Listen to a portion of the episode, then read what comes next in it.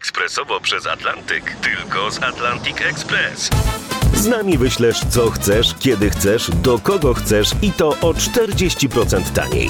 W Atlantic Express wysyłamy wszystko, co chcesz. 1 800 775 7363. Mienie przesiedleńcze, kontenery, paczki do Europy. Atlantic Express to 30 lat doświadczenia i o 40% niższe ceny na wysyłki kontenerów, samochodów i paczek. Ekspresowo przez Atlantyk tylko z Atlantic Express.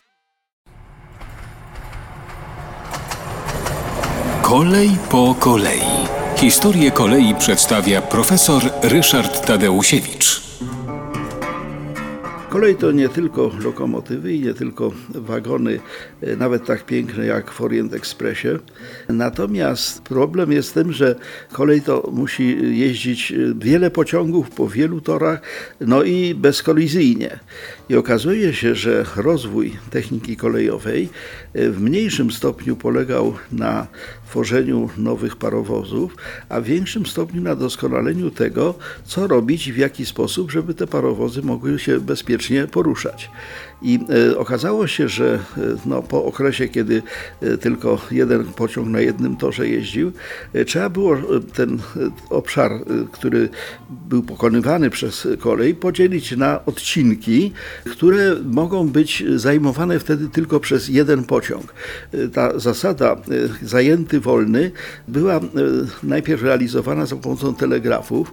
Jak oglądamy stare filmy, na przykład dotyczące westernów, to zawsze tam przy e, kolei występował telegraf. Potem robiono to telefonicznie, no a potem nastąpiła rozwój e, ogromnej ilości różnego rodzaju elementów pomocniczych. Blokady, semafory, rozjazdy, zwrotnice, to wszystko trzeba było odpowiednio zorganizować.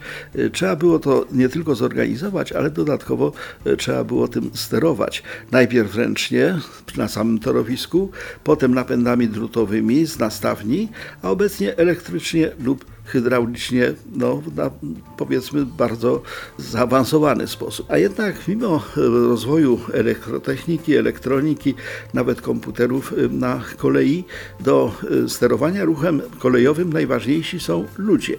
I przekonali się o tym między innymi pasażerowie pociągów, które w 3 marca 2012 roku zmierzały w dwóch przeciwnych kierunkach, mianowicie pociąg Brzechwa z Przemyśla do Warszawy i pociąg Matejko z Warszawy do Krakowa.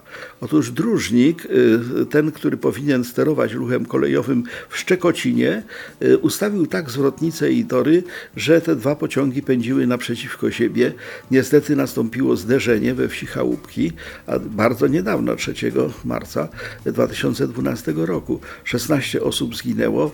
No i to jeszcze raz przypomniało, że ruch kolejowy to przede wszystkim ludzie.